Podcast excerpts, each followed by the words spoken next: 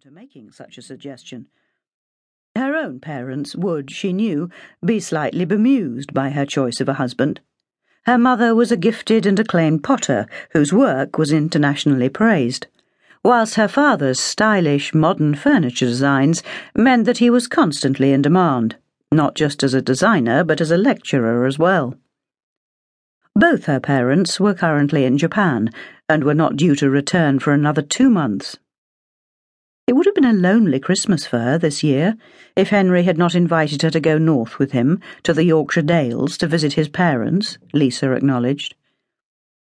He had already warned her that his parents might consider her work as a PA to the owner of a small London based antique business rather too bohemian and arty.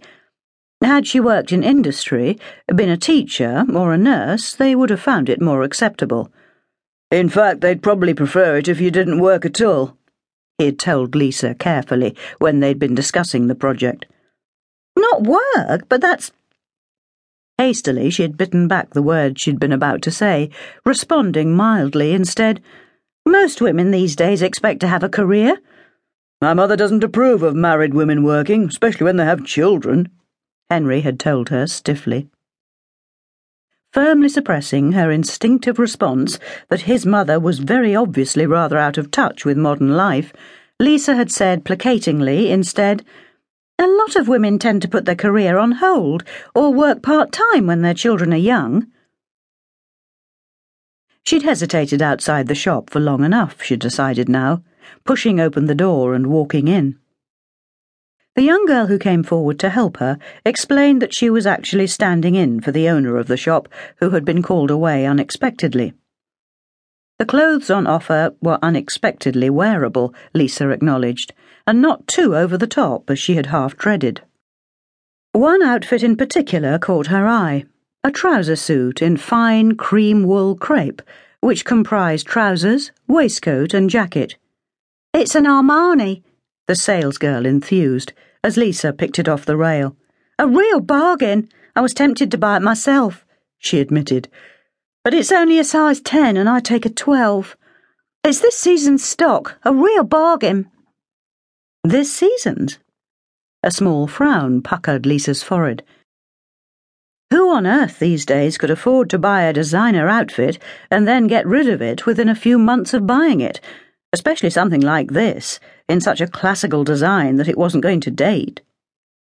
If you like it, we've got several other things in from the same per- the same source, the girl was telling her. Would you like to see them? Lisa paused and then smiled her agreement. She was beginning to enjoy this rather more than she'd expected. The feel of the cream crepe beneath her fingertips was sensuously luxurious. She'd always loved fabrics, their textures, differing weights. An hour later, her normally immaculate long bob of silky blonde hair, slightly tousled from all her trying on, she grimaced ruefully at the pile of clothes that she'd put to one side as impossible to resist. What woman, having bought such a luxuriously expensive and elegantly wearable wardrobe, could bear to part with it after so short a period of time?